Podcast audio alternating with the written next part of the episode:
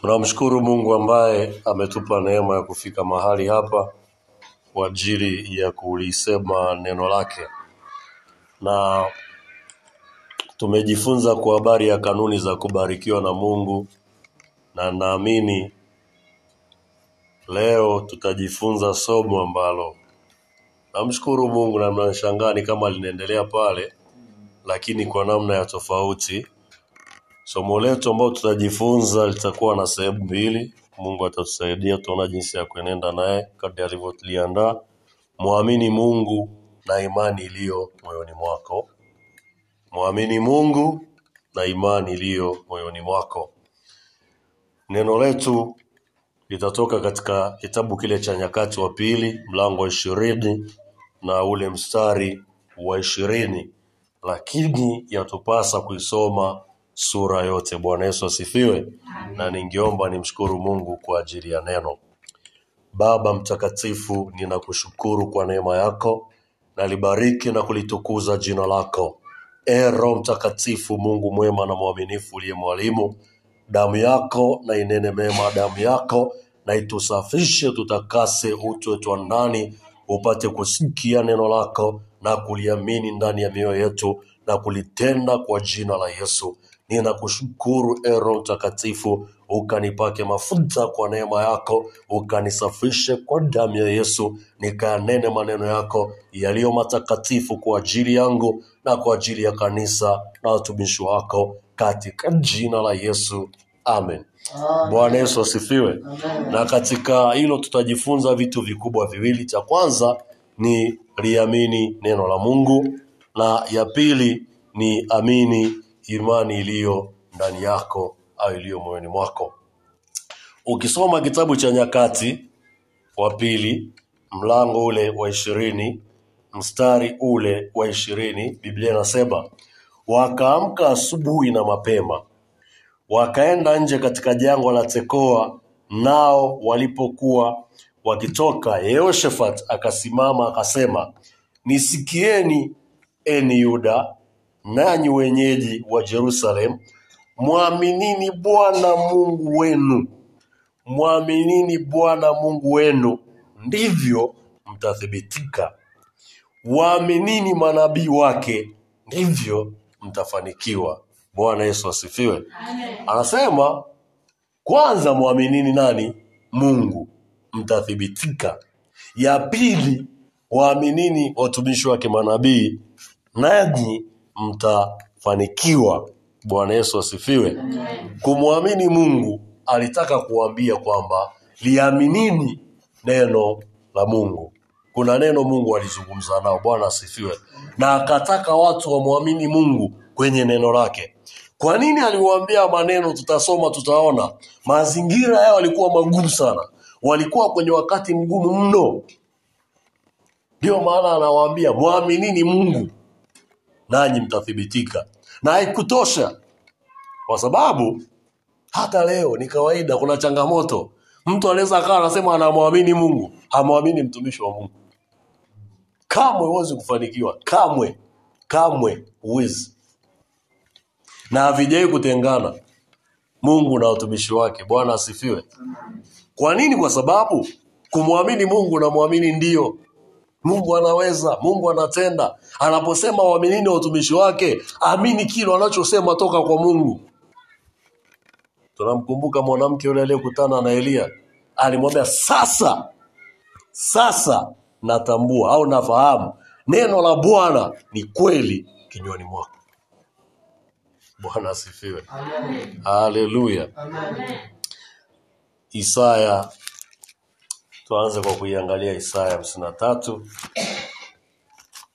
Isaya hamsini na tatu. Isaya hamsini na tatu anasema mstari wa kwanza, ni nani aliyesadiki habari tuliyoileta, na mkono wa Bwana amefunuliwa nani? Bwana Yesu asifiwe. Ni nani aliyesadiki habari tuliyoileta, na mkono wa Bwana amefunuliwa nani? Siku zote, siku zote Mungu anatafuta mtu atakayeliamini neno lake. Bwana asifiwe. Mungu atafuti mtu wa kuiamini tg wala hana mpango nayo. Hana mpango na KKT wala Rusen, hana mpango nazo, na hata akawe na mpango nazo milele. Bwana asifiwe. Anatafuta mtu, mtu, mtu ndiye anaenda mbinguni, sio jina, sio taasisi, na sio taasisi inayobarikiwa, ni watu walio ndani ya taasisi. Bwana asifiwe. Kwa anatafuta mtu atakayeliamini neno. Ndio maana isa anauliza ni nani aliyesadiki, nani aliyeamini? Bwana asifiwe. Ina maana amekuwa akileta ujumbe watu hawaamini. Na ukisoma hii sura, angalia Mungu alivyo ajabu. Soma hii sura ya na tatu yote Isaya. Baada ya kuuliza maneno haya, mbele anazungumza unabii wa Yesu. Ndio iliyosema kwa kupigwa kwake tumepona, ndio iliyosema alichinjwa kwa maovu yetu, ndio sura hii. Lakini kabla hajaleta hiyo, anatafuta watu wa kuamini. Bwana asifiwe, haleluya.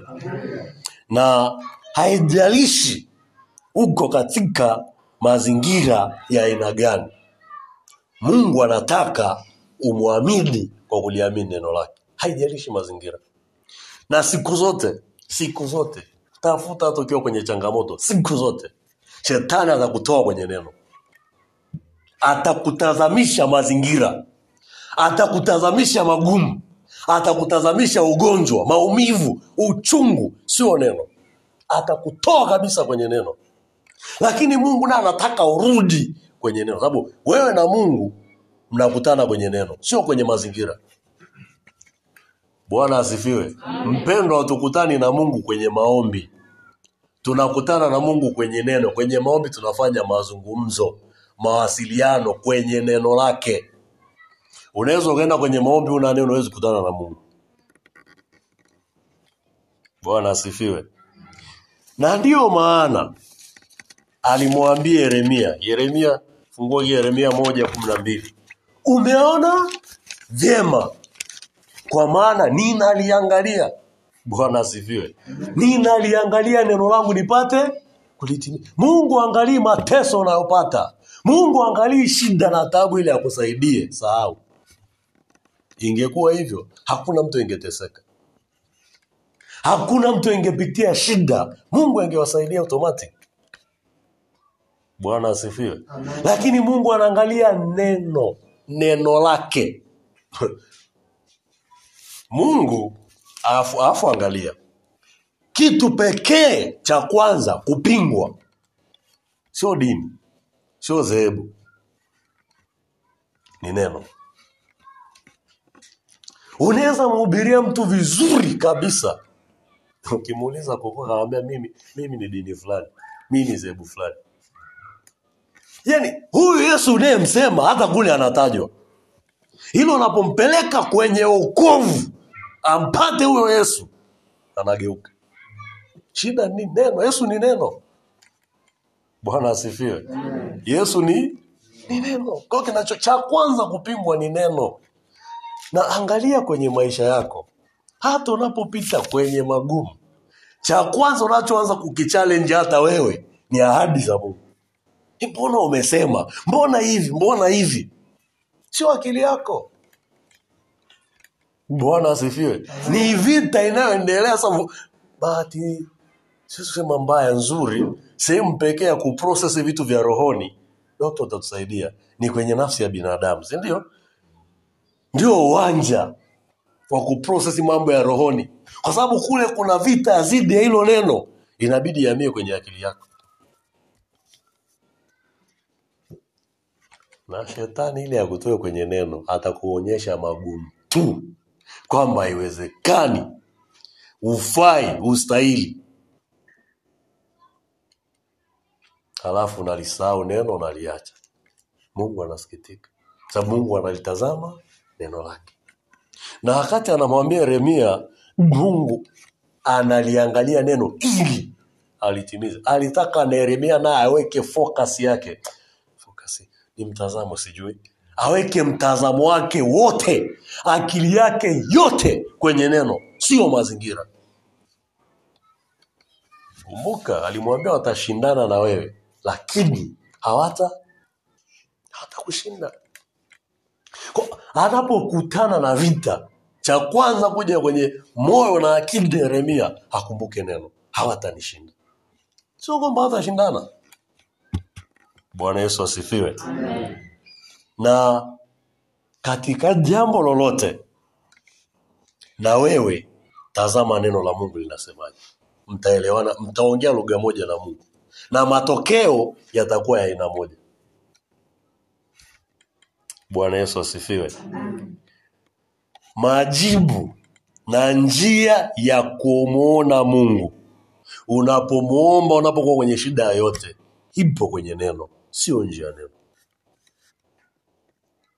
unapokuwa na na shida unapopita pagumu popote popote usikimbilie kwenye maombi. Tapiga kelele. Nenda kwenye neno. Ukipata neno rudi kwenye maombi. Alafu angalia kinachotokea kadri unavyokaa kwenye neno na kwenda kwenye maombi ndivyo hivyo mungu anazidi kukufunulia vingine ukirudi kwenye neno. Ukienda kwenye maombi anakuja kwenye anakuonyesha vingine. Bwana yesu asifiwe. Haleluya. Shida ya wapendwa yakija magumu ni lawama ni manung'uniko na kutazama watu na kuogopa mazingira. Haleluya kwanza unapoogopa mazingira ni kumwaibisha mungu.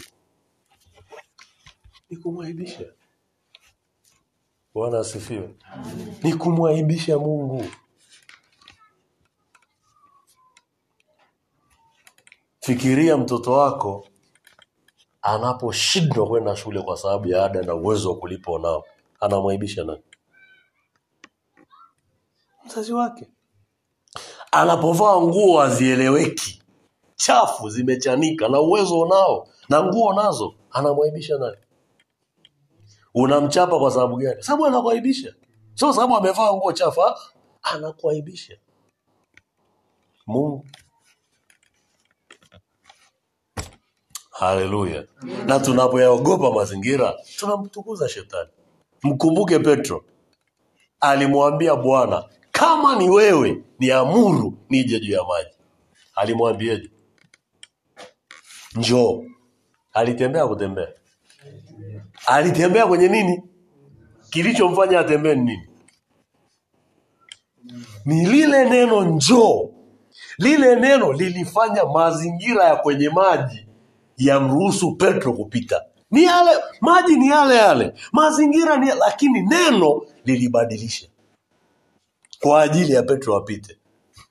Wakati petro anatembea alitazama kitu gani? Upepo. Bwana asifiwe. Alipotazama ilisema hofu ikafanya nini? Ikamwingia. Hofu ilipoingia kitu gani ilitokea? Alianza kuzama. Mbele ya yesu mpendwa alizama mbele ya yesu. Sio kwamba yesu hakuwepo mbele ya yesu. Ni wangapi wanazama mbele za bwana leo? Wangapi? Wanazama mbele ya mungu. Ni mungu anaingilia kati huwa anatusaidia. Lakini wengi wana, kwa sababu wanaacha neno. Nasikiliza. Unapoanza kuliamini neno unapoanza kuliamini neno ndio unaanza kuleta upinzani zidi ya hilo neno hujaliamini hakuna upinzani. Yesu alisema angalia habari ya mpanzi alipokuwa anapanda. Walipoanza kuliamini akaja akaleta uzia kwa ajili ya lile neno. Bwana yesu asifiwe. Ko mpendo tufahamu kwamba mungu wetu anataka tumwamini kwa kuliamini cha kwanza neno lake. Sababu yeye ni mwaminifu kwenye neno lake. Biblia anasema mungu ni mwaminifu na atabaki mwaminifu daima kwenye neno lake. Haijalishi wengine wanaamini hawaamini. Hata tusipoamini yeye bado ni mwaminifu. Haleluya.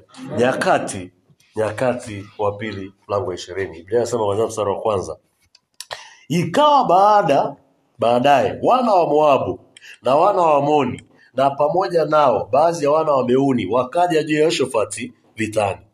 Wakaja wapi vitani wakaja watu waliomwambia Shofati kwa kusema, wanakuja jamii kubwa juu yako watokao Shamu toka ng'ambo ya bahari, na tazama wako katika Haso Tamari, ndiyo Engedi. Yehoshafati akaogopa. Naomba ushikie hilo neno. Wakati mazingira yamekuja, cha kwanza kuzungumza na Yehoshafati ni hofu. Popote popote popote shetani anataka kuanza kushughulika na mtu wa Mungu, cha kwanza hofu. Tafuta hata kwenye bahari ya Shamu, wana wa Israeli baada ya kumwona Farao na jeshi lake, cha kwanza hofu, wakaanza kuona makaburi. Walisahau na Mungu waliowapigania kwa Farao. Ni maajabu, yaani wakiwa kule kule kwa Farao, Mungu aliwapigania kule kule akawatoa, lakini wakiwa kwenye jangwa walisahau, kwa sababu walijengewa, cha kwanza ni hofu. Anasema Yehoshafati akaogopa sana, ila alifanya tofauti na watu wengi. Anasema akauelekeza uso wake amtafute Bwana, akatangaza mbiu ya watu kufunga katika Yuda yote. Yuda wakakusanyika pamoja ili wamtafute Bwana, hata kutoka miji yote ya Yuda wakaja kumtafuta Bwana. Bwana Yesu asifiwe. Wangapi wanakumbuka kumtafuta Bwana? Magumu yanapokuja, watu wanakimbia kanisani, watu wanamkimbia Mungu, lakini huyu anatufundisha Bwana asifiwe. Yakija magumu tukimbilie kwa nani? Kwa Mungu. Anasema mstari wa tano, Yehoshafati akasimama kati ya kusanyiko la Yuda na Yerusalemu nyumbani mwa Bwana mbele ya ua mpya, akasema, e Bwana Mungu wa baba zetu, si wewe uliye Mungu mbinguni? tena si wewe watawalaye falme zote za mataifa, na mkononi mwako mna uweza na nguvu, asiweze mtu yoyote kusimama kinyume chako? Si wewe e Mungu wetu uliowafukuza wenyeji wa nchi hii mbele ya watu wako Israeli, ukawapa wazao wa Ibrahim rafiki yako hata milele? Mpendwa, hivi hayo ma- maombi ya Yehoshafati yamejaa kitu gani? Kwa Biblia, anaomba neno tupu.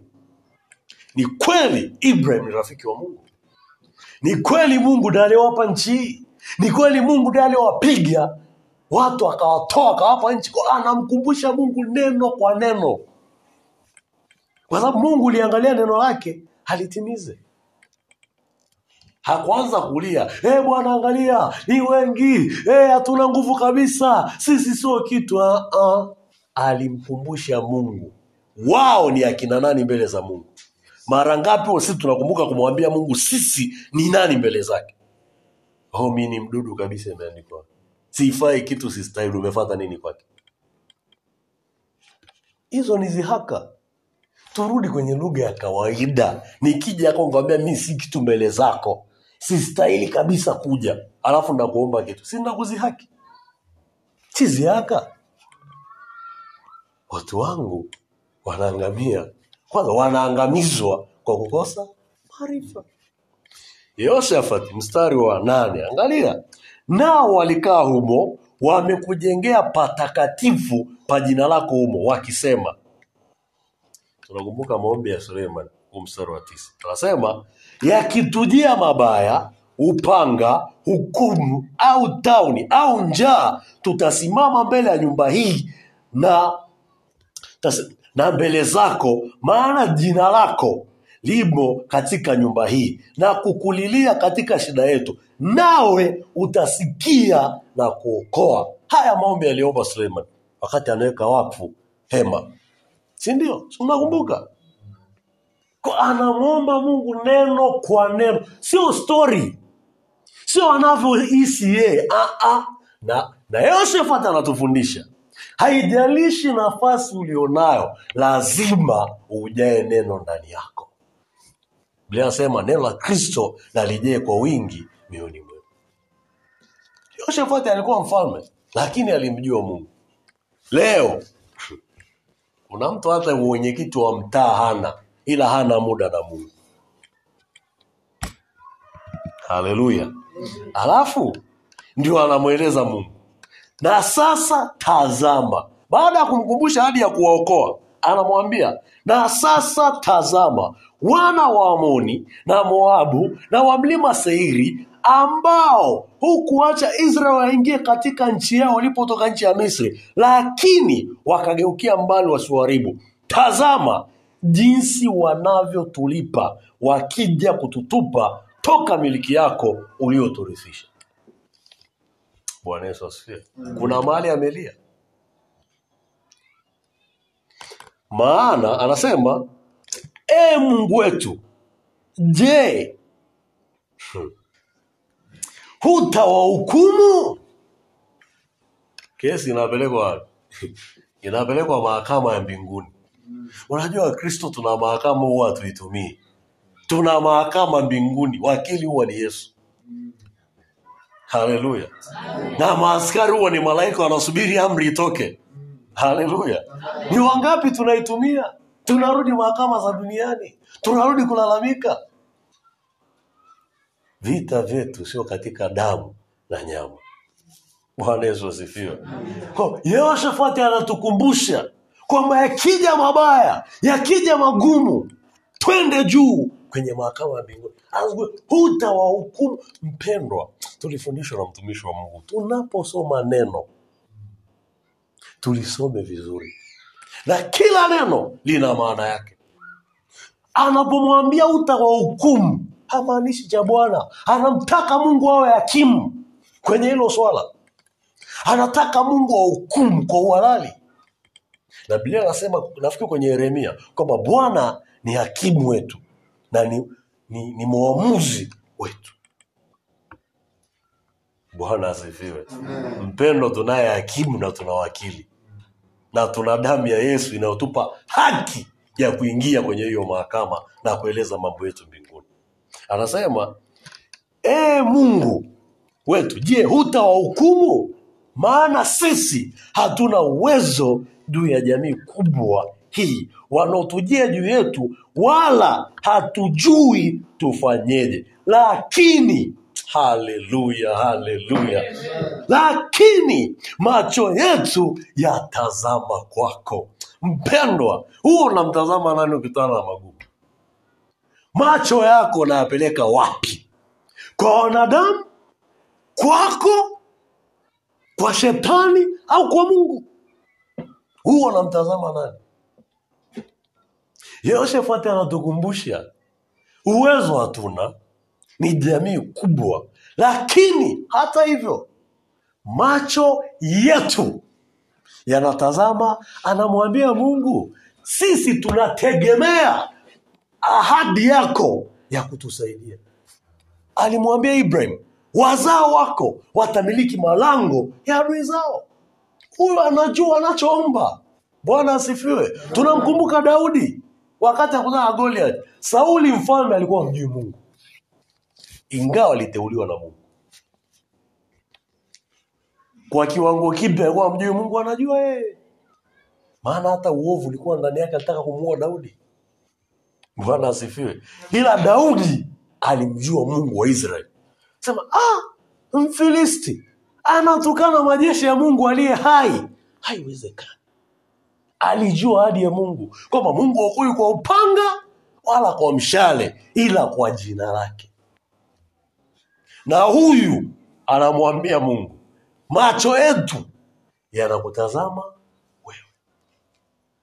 Wangapi wao tunamtazama bwana magumu yanapokuja? Haleluya. Au tunatafuta njia za kujisaidia? Inaweza ikakuokoa lakini kwa muda mfupi au kwa madhara baadaye. Hilo ukimtazama bwana sikiliza kila jaribu linalomfuata mwanadamu ni fursa pekee kwa mungu kujitukuza. Mungu hatukuzwi sehemu hakuna shida. Hatukuzwi. Mungu aweze kutukuzwa wakati kila saa unakula vizuri unalala unaamka vizuri. Huyo mungu wako anatukuzwa saa ngapi? Sasa si hela tu zake si kazi yake si nafasi yake. Ziko nyakati huwa zinakuja ili mungu atukuzwe na sio tu yeye na wewe ujue mungu wako yupo. Na mungu anaweza akatukuzwa usijue. Anasema macho yetu yanakutazama wewe. Wakasimama yuda yote wote mbele za bwana pamoja na wadogo wao na wake zao na watoto wao. Sasa tumesema hatua ya kwanza ni kuliamini neno la nani? La mungu. Hawa walikuwa kwenye mazingira magumu wamemwomba mungu. Na mpendwa mungu akiomba huwa anajibu. Mungu akiombwa anajibu. Mungu akai kimya. Naendelea kumwomba mungu. Mungu gani ajibu? Amekuwa baali. Baali ndo anakaaga kimya. Tunakumbuka habari ya eliya na mabaali si ndio? Baali ya kujibu alikaa kimya. Ila mungu eliya alijibu na ndio mungu wetu angalia mstari unaofuata mstari wa kumi na nne. Ndipo yahazaeli mwana wa zekaria mwana wa benaya mwana wa yeieli mwana wa matania mlawi. Haleluya. Na wana wa asafu akajiliwa na roho ya bwana katikati ya kusanyiko. Mpendo watu wamepeleka hoja neno kwa neno mungu alishuka na alipokuja angalia alichokisema. Msora wa kumi na tano. Akasema sikieni yuda wote nanyi mkawa yerusalemu na wewe mfalme yoshefati bwana awaambia hivi msiogope. Cha kwanza anachoshughulika nacho mungu ni kuondoa hofu. Kwa sababu cha kwanza alicholeta shetani ni hofu bwana asifiwe. Unajua unapopitia kwenye magumu ukiwa na uchungu ukiwa na maumivu ukiwa na hasira mungu akishuka cha kwanza anaondoa hilo tatizo. Kwa sababu asipolitoa huwezi kumwamini. Huwezi kumwelewa kamwe. Utakubali utatii. Kumbuka mtu amekudhulumu afu mungu anakwambia samee hajashughulika na hiyo roho ya uchungu utasamee vipi? Inawezekana anasema msiogope. Mm-hmm. wala msifadhaike bali kwa ajili ya jeshi kubwa hili kwani vita si yenu bali ni ya mungu. Haleluya. Mpendwa mpendwa mtu wa mungu yapo mambo mengi mazuri hapa. Kwanza alitaka wasiogope kwa sababu tayari wanaogopa. Yaani, wameenda kwenye maombi wana hofu lakini wanachoomba ni neno. Omba nielewe taratibu. Walipata hofu wakaenda kwenye nini? Maombi. Lakini maombi yao yalijaa neno sio uoga na hofu. Ila hofu umewasukuma kwenye nini? Kwenye maombi. Bwana asifiwe. Mungu anaposhuka kuwajibu anaanza kutibu shida kabla ya kushughulika na mazingira. Mazingira aliwapa shida ya oga. Anaanza kutibu oga ndio washughulikie nini? Mazingira. Na anataka mpendo mungu ni mzuri. Anaanza kuwaambia wale sio kazi yenu ni ya kwangu. Ila ninyi msiogope. Maana ninyi mkiogopa mimi siwezi kushughulika nao. Sababu kuna hatua za imani lazima mfanye bwana asifiwe. Mpendo hata ukiambiwa na kansa cha kwanza kinachokuja kwenye ni unaanza kuona kifo. Kansa sio tatizo. Tatizo ni uoga. Na ili mungu akuponye kansa cha kwanza anashughulikia uoga wako zidi ya kansa alafu kansa anabaki nayo yeye anaishughulikia. Bwana asifiwe. Kwa hapa roho mtakatifu wakati watu wanaomba mpendo ukiwa unamwomba mungu nilisema lazima ukae kwenye nini? Kwenye neno. Na ukiwa kwenye neno mungu atakupa moja ya vitu viwili kwa wakati. Ama akupe ufunuo kutoka kwenye neno au isikie sauti yake toka kwenye neno. Sauti ya mungu haitokagi mawinguni. Mpendwa nikisema mawinguni mnaelewa eh? usianze kutega masikio ya nje tu nataka umsikie mungu kaa redio. Unapolitafakari neno na hata ukimsikia mungu kwa sauti ya kama navyoongea hazungumzii mawinguni. Roho yako uto wako wa ndani ndio unaomsikia. Na unaweza ukamsikia kabisa hivi plain kabisa audible voice hivi kabisa. Lakini kinachosikia sio hizi sikio. Ndani yako. Bwana asifiwe. Na mara nyingine unaweza ukageuka kabisa kama ni mtu anakusemesha. Lakini unaangalia hakuna mtu uko peke yako kwa mungu anafanya kati ya vitu vingapi? Viwili kwa haraka. Ukiwa kwenye neno la maombi moja atakufunulia kutoka kwenye neno lake. Au utasikia sauti ya neno. Nafikiri nazungumza na wakristo wananielewa. Utasikia neno likiongea na wewe. Na angalia mungu alivyo ajabu. Neno moja lina uwezo wa kuongea na watu mia au milioni tofauti ujumbe tofauti kwenye neno moja. Kila mtu kulingana na haja yake. Neno moja linatosha kwa kila mtu. Bwana asifiwe. Haleluya. Anasema msifadhaike vita ni ya bwana. Kesho. Sasa angalia. Angalia mungu alivyo ajabu ameshawaondoa hofu. Ameshawaonyesha yeye shughuli ni ya kwake. Ila anadai matendo ya imani. Anadai matendo ya imani. Kumbuka ujumbe wetu ni kuliamini neno la nani? La bwana. Anasema kesho shukeni juu yao. Fikiria watu ni jamii kubwa hamna uwezo wa kupigana nao. Mungu anakuja anawambia msiogope vita ni ya kwangu. Alafu anaambia kesho shukeni juu yao. He? we mzee vipi? Si utume malaika? Bwana asifiwe. Kwani mungu si utume moto? Walikuwa wanamjua mungu wanashushaga moto. Walijua mungu alishaua watu kwa jeshi la malaika wanajua. Ila leo wanawapa maelekezo tofauti. Chukeni juu yao tazameni wanakwea kwa kupandia sisi nanyi mtawapata penye mwisho wa bonde mbele ya jangwa la Yerueli. Hamtahitaji kupigana vita. Mungu bado anawakumbusha. Anawakumbusha. Hapo juu vita ni ya kwake. Na hapa anawakumbusha. Ili nini? Wasiende kwa uoga. Bwana asifiwe. Biblia anasema sintakufa nitaishi. Nisimulie matendo ya nani? Ya bwana.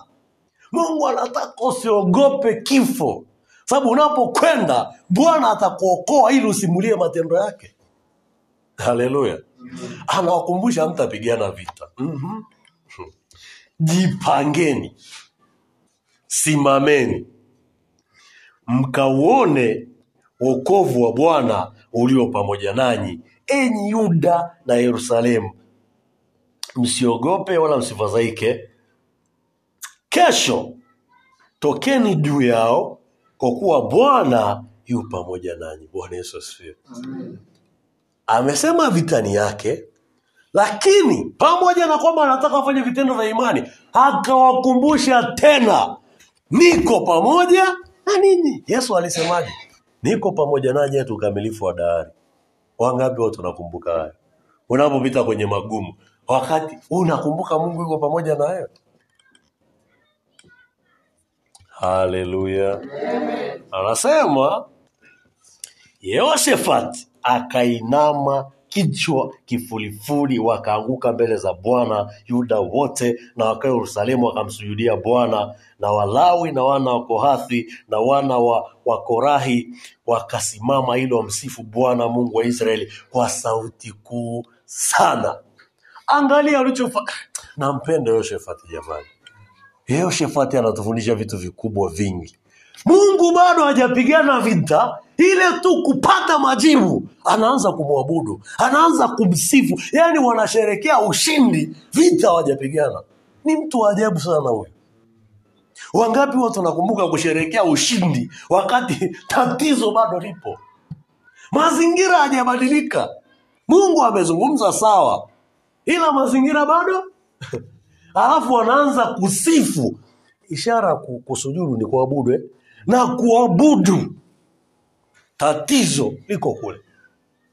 Mpendwa walichokifanya tunapaswa kukifanya. Walijivua tatizo walijivua husika wakamvika bwana. Biblia anasema mtwikeni bwana fadhaa zenu zote. Maana yeye anajishughulisha sana na mambo yenu. Kwa hiyo shafati alijua kesi imeisha tatizo limeisha shauri yao. Si tumsifu yeye. Na biblia anasema bwana anakaa katika sifa za watu wake. Haleluya. Tulifundishwa jana na juzi mojawapo ya njia rahisi ya kujibarikia ni kumtolea bwana. Haleluya. Na mojawapo ya njia rahisi rahisi maombi rahisi kuliko yote yote ya kumwita bwana ni kumshukuru na kumsifu. Anashukaga hatumi malaika. Shukurani hatumagi mtu anashuka mwenyewe kubeba. Sifa hatumagi malaika anashuka mwenyewe. Kwa kama una vita sifu shukuru tukuze bwana utaona maajabu. Sasa baada ya haya ndo tunakuja kwenye mstari wa ishirini anawaambia mwaminini bwana. Anawakumbusha sasa mungu amemaliza kusema. Sasa yeye aliyepokea ujumbe anawakumbusha wenzake. Yaani baada ya maombi mungu anazungumza na mtumishi wake au mchungaji. Mchungaji sasa anawakumbusha watu jamani tumwamini bwana. Ameshamaliza. Mungu ashamaliza. Kazi ni kwao ashawapa maelekezo na tuliambiwa kila neno lina maelekezo. Hapa tunaona maelekezo. Jipangeni simameni. Alafu nendeni. Mungu alizo mpendwa wakristo wanafeli hawafati maelekezo. Hawafati hawataki maelekezo. Wanataka kumwelekeza mungu. Kwamba mungu fanye hivi. Huyo hatakuwa mungu sasa. Takuwa mtumishi wako na wewe sio mtumishi wake. Yeye ndiye anabadilika anakuwa mtumishi. Mungu afu maelekezo ya mungu wapendwa. Soma bibilia yako kote kuliko kuwa na mambo magumu kote kwenye bibilia mwanzo mpaka ufunuo. Maelekezo ambayo mungu anatoaga ni rahisi ya kawaida ya kudharaulika. Tafuta kote kwenye bibilia pote ambapo uliona kulikuwa na jambo gumu kwenye bibilia pote. Jibu la mungu lilikuja kwa wepesi kawaida kabisa. Kama mtu anaweza kawa naumwa kansa mungu akamwambia kachemshe maji ya moto kunywa utapona. Yeye anawaza kwenda kufanyiwa si vipimo vya milioni ngapi sio apewe dawa mungu anaambia chemsha maji ya moto kunywa. Kwani mnamkumbuka naman naman ameenda naumwa ukoma. Anaambiwa kajichovye tu. Tena sio kwamba mtumishi hata kuonana naye alimtumia mtu kamwambie aende mto Yordani ajidumbukize kwenye maji mara saba. Angalia mwanadamu alivyo ajabu. Anatoka pale anaanza kufananisha. E, mto frati sijui mto gani sio mtu mzuri kuliko na bora kuliko huu. Ashukuriwe mungu alikuwa na mtumishi mwenye hekima yule baba. Akamwambia angelikuambia jambo kubwa kuliko hili usingelitenda alienda. Mi nafikiri wakati anajichovya kwenye maji alikuwa anamhesabia elia elisha kwenda kumchinja labda au kufanya vita. Nahisi nahisi alikuwa anajichovya kwa hasira. Yaani hakwenda yaani alienda kuwaridhisha waliombembeleza. Hakwenda kuamini kama anapona. Moja. Mm. Hasira zinazidi kupanda. Mara ya sita hamna kilichotokea. Nahisi ile ya mwisho alishuka kwa hasira zote kwa kiburi chote kwa jeuri yote ili akitoka hapo apate sababu. Ila ameshuka anatoka ngozi nyeupe kama ya mtoto. Mpendwa maagizo ya mungu ni ya muhimu kuliko chochote. Usifanye unavyofikiri msikilize mungu. Alisema mara saba huyu alichuchumaa mara ngapi saba kwenye maji alijishovya. Engeishia mara ya tano asingepona. Angeishia mara ya sita. Wangapi leo wameishia njiani?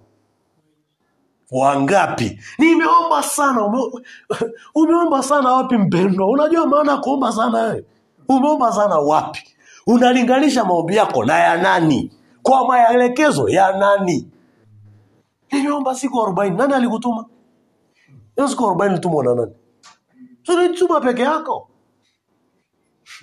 Haleluya haleluya na ukikutana mtu akiwa anakwambia ameomba sana muulize mungu alikuambia uombe. Ndio maelekezo uliopewa mungu akitoa maelekezo lazima akamilishe alichosema kwenye maelekezo. Lazima. Tuliona jana ukimtolea mungu zabiu za kushukuru anasemaje? Ukamwite. Siku ya tabu atafanya nini? Anakuokoa hujatoa dhabihu unaita. Utaita mpaka kesho. Na hakuna kinachotokea. Na mungu sio kwamba mungu akupendi mpendwa tufate tu mfano wa dunia. Tunasema hakuna aliye juu ya sheria. Si ndio? Hata kama ni jaji hakimu anayehukumu kesi akitenda kinyume mtaani anapelekwa mahakamani na anahukumiwa mungu huwa ajipingi kwenye neno. Hava kiswahili sio nisemeje? Mungu huwa havioleti hali hali nini? Hey, hey, hey. violation ni kitu gani mpendo? Mungu ni kama hali halidharau au halibadili au hapingi neno lake. Na hizi ni kiswahili sahihi sana. Mungu hapingi alichokisema. Hapingi. Fata maelekezo utaona matokeo. Naamani asingefata maelekezo asingeona matokeo. Na mungu na mungu ndiye aliyechagua. Alimwambia nenda wapi? Jordan. Alafu ndio mtu kwa mujibu wa yule amiri jeshi ule mto ndo ulikuwa mbaya kuliko yote aliyohitaji. Kwa mungu akikwambia bona ukiwekewa mikono na mtoto unapona usimpangie oh nimeombewa na tb tb joshua nampenda hata nikimtaja. Nimeombewa na tb joshua sijapona. Nimeombewa sina sijapona.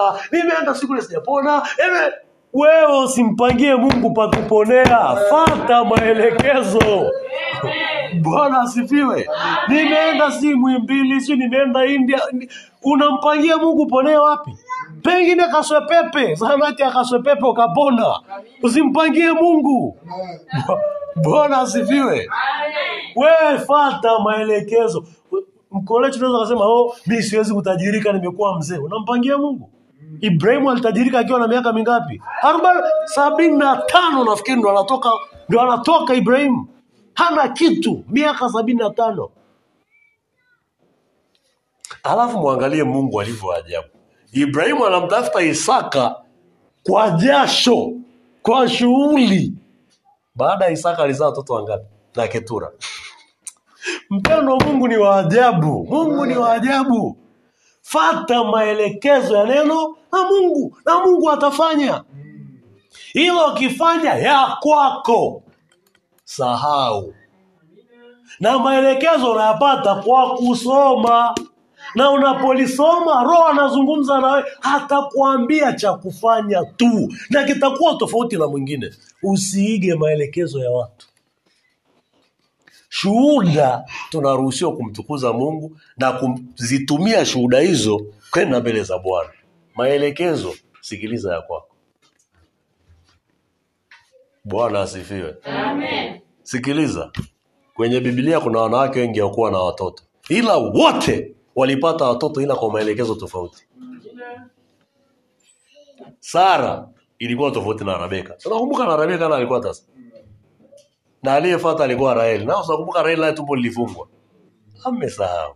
Lakini wote kupata mtoto maelekezo yalikuwa tofauti. Ana maelekezo yalikuwa tofauti. Maelekezo ya mungu yanaangalia.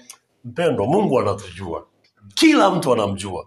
Kwa anapokupa maelekezo yako kwenye uwezo wako. Kwa haya anatoa kwa kina yoshefat yako kwenye uwezo wao. Wakati farao amekuja na jeshi hakuwaambia wasimame waimbe. Mm-mm. aliwaambia musa inua fimbo mkono wako fungua maji kwa fimbo wapite. Sio wasifu. Mm-mm. hapa anasema wasifu haleluya. Na tunamkumbuka elisha na eliya bahari mto ulifunguka kwa nini? Kwa koti. Ila wakati Israeli wanavuka miguu ya makuani Shi, tatizo moja maelekezo tofauti. Tusi mpendo sikiliza sana maelekezo ya bwana. Na mwamini anachokuambia kwa moyo wako wote. Amini anachosema kwa moyo wako wote. Nafanya. Mungu atajithibitisha na maelekezo ya mungu nishakwambia sio magumu. Sio, sio vitu vizito vizito. Ah, ah, huwa ni ya kawaida miepe yesu alisemaje?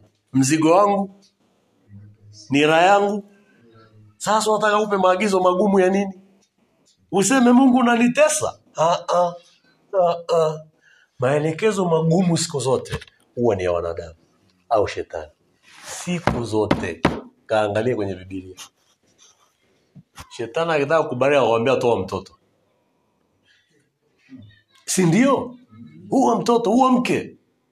Ila mungu. Ah, kanuni zake ni nyepesi. Moyo wa kupenda. Tena anataka ujipimie. Una, unataka nini? Jipimie. Kwa moyo wa kupenda.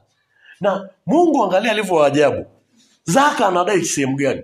Sehemu ndogo sana zaka. Sehemu ya kumi tu. Ndio anataka. Tisini yote beba. Ila watu hata hiyo asilimia tano ingine hawatoi. Alafu nataka mungu akubariki.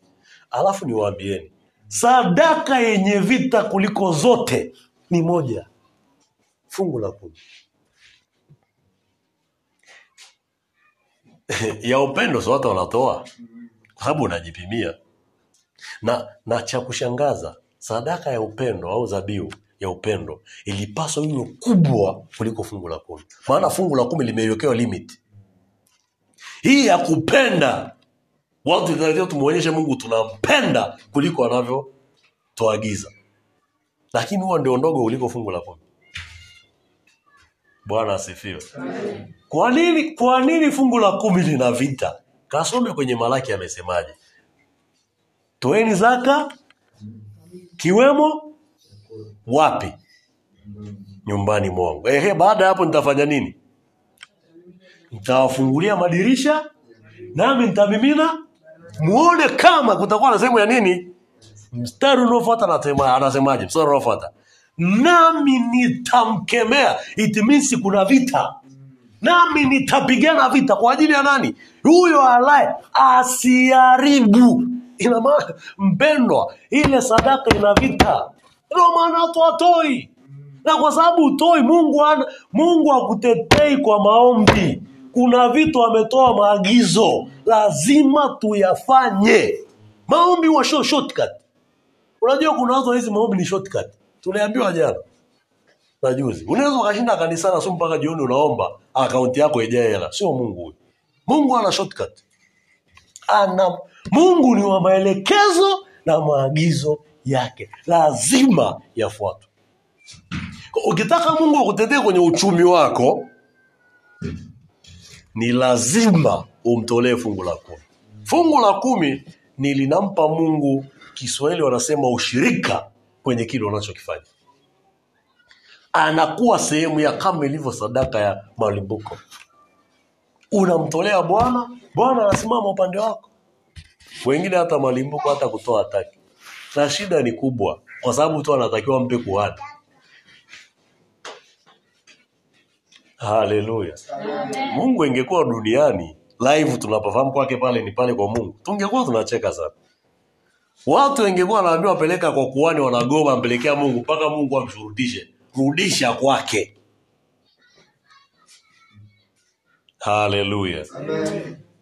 Mpendwa neno au sauti ya mungu inapokuja kwetu kutoka kwa roho mtakatifu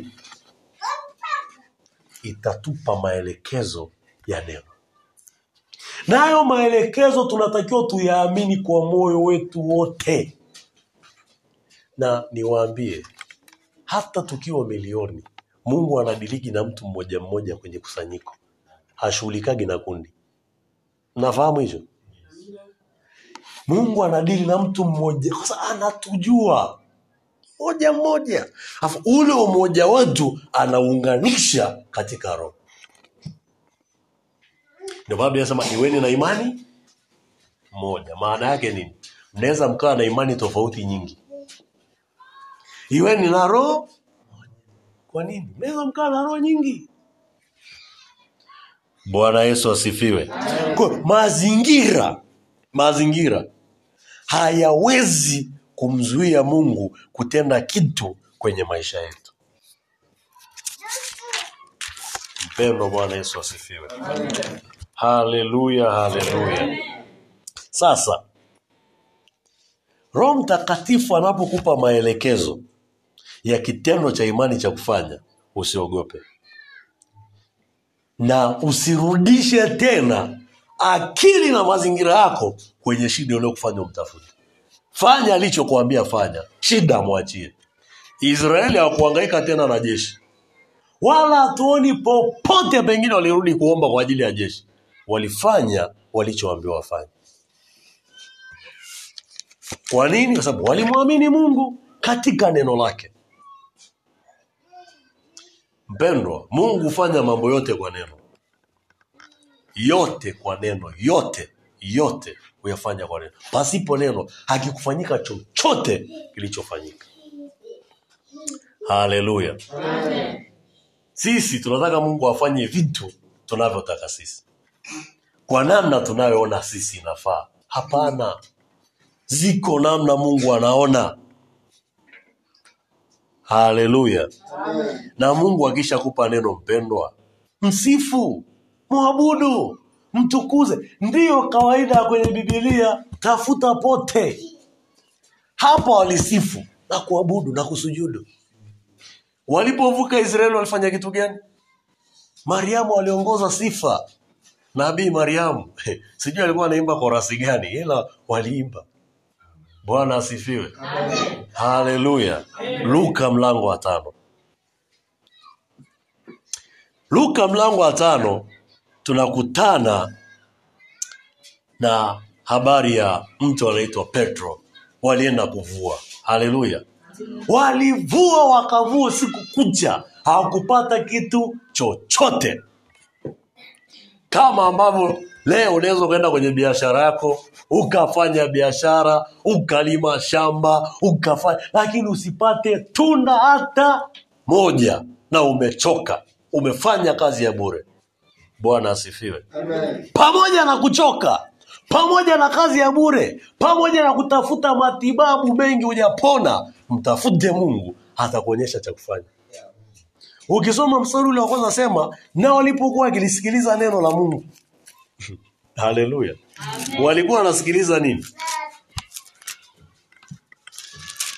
Haleluya. Anasema ikawa makutano walipomsonga wakilisikiliza neno la mungu. Wakilisikiliza hawa walikuwa wanasikiliza neno. Sio maneno. Walikuwa wanasikiliza neno.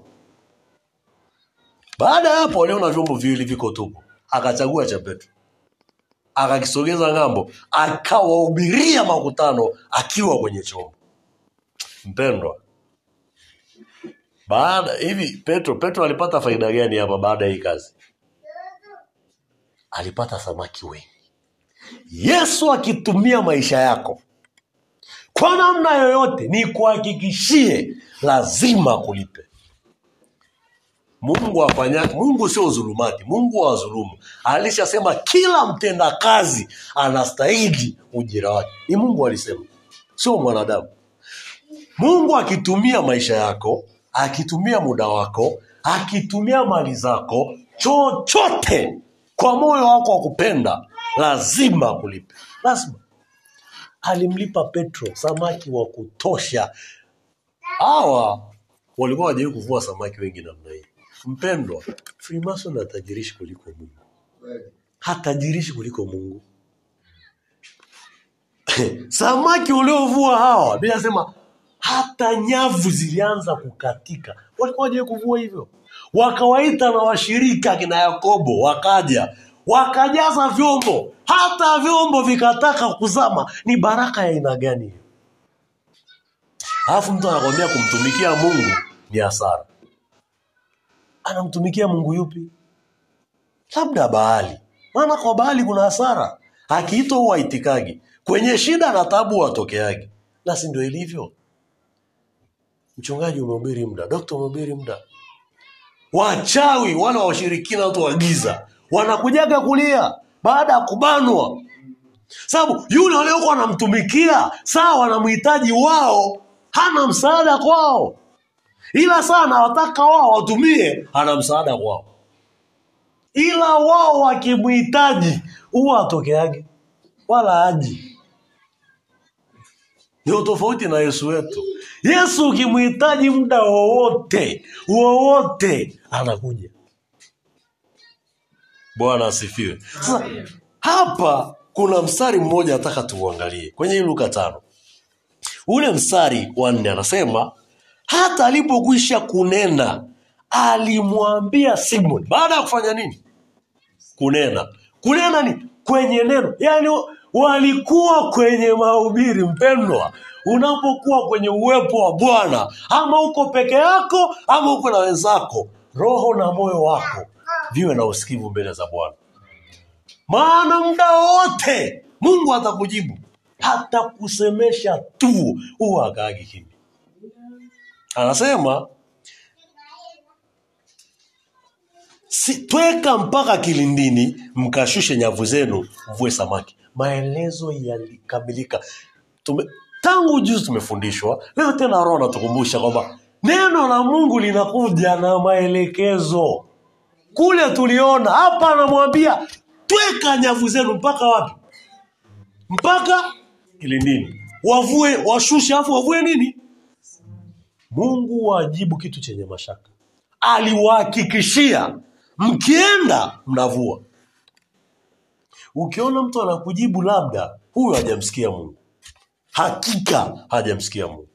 Ukimsikia mungu unakuwa na hakika na unachosema. Na ndio maana leo nchi leo leo leo tanzania kuna watu wamejaa si niseme roho na gani. Wanakuja na maono feki mengi sana. Mungu kanionyesha mungu kanionyesha mungu eh, he. alafu angalia kila anachokizungumza na kuzungumzia nini? Zambi ya tanzania imekuwa kubwa zambi ya tanzania. Mi naifahamu bibilia hata kama ni maandiko sita nayajua mi nasema watu wangu walioitwa kwa jina langu wakitubu na kunyonyesha mungu anafanya nini? Anasikia na anajibu nini? Anaponya nini? Ina maana hakuna watu wanaotubu nchi hii? Hawako. Hiyo dhambi mbona inafika tena mbele za mungu inatoka wapi? Ina maana hakuna anayeomba na biblia inasema mungu anatafuta mtu mmoja atakayesimama palipobomoka kwa ajili ya boma kwa ajili ya mji. Asije akaharibu. Ina maana wote hapa watutubu maaskofu hawatubu. Mpendwa roho zenye kudanganya. Sasa shida ya shetani hututia hofu. Mkishaingia hofu mnapotea mnachanganyikiwa. Na mungu afanyagi kazi na watu wenye hofu. Kamwe hafanyi kazi na watu wenye hofu mpendo ukitubu kwa ajili ya nchi hata kama wengine wote wajatubu mungu atakusikiliza wewe. Muulize ibrahimu. Ibrahimu wakati anaojiana na mungu waliojiana alimwambia nini? Ukikuta hamsini sitaharibu. Ukikuta arobaini na tano thelathini. Nahisi ibrahimu alijua sema mungu wangu. Kwani hata nisingesema ungekuta mmoja? Na mmoja ingemkuta si lutu? Si ndugu yake kwa mpendwa unapotubu kwa ajili ya familia hata kama familia nzima ikusikilizi hata kama familia nzima iombi ukitubu kwa ajili yao mungu anakusikia na anawasamehe. Lazima umwamini mungu wako kwenye neno sio kwenye stori na maono ya watu. Waachie maono yao. Hatuokoki kwa maono tunaokoka kwa neno. Na wala mungu aangalii maono anaangalia neno hakuna popote kwenye bibilia mungu alisema angalia maono. Hakuna. Ila yanatoka kwake. Kwa nini aseme tuangalie maono? Na amesema neno lake limehakikishwa mara saba kwa moto mbinguni. Hakusema maono yamehakikishwa.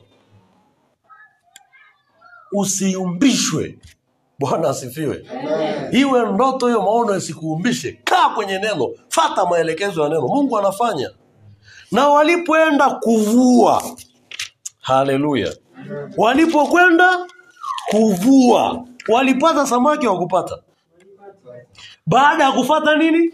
Maelekezo. Na kumbuka baada ya yesu kufa na kufufuka na kurudi kilichotokea ni kitu gani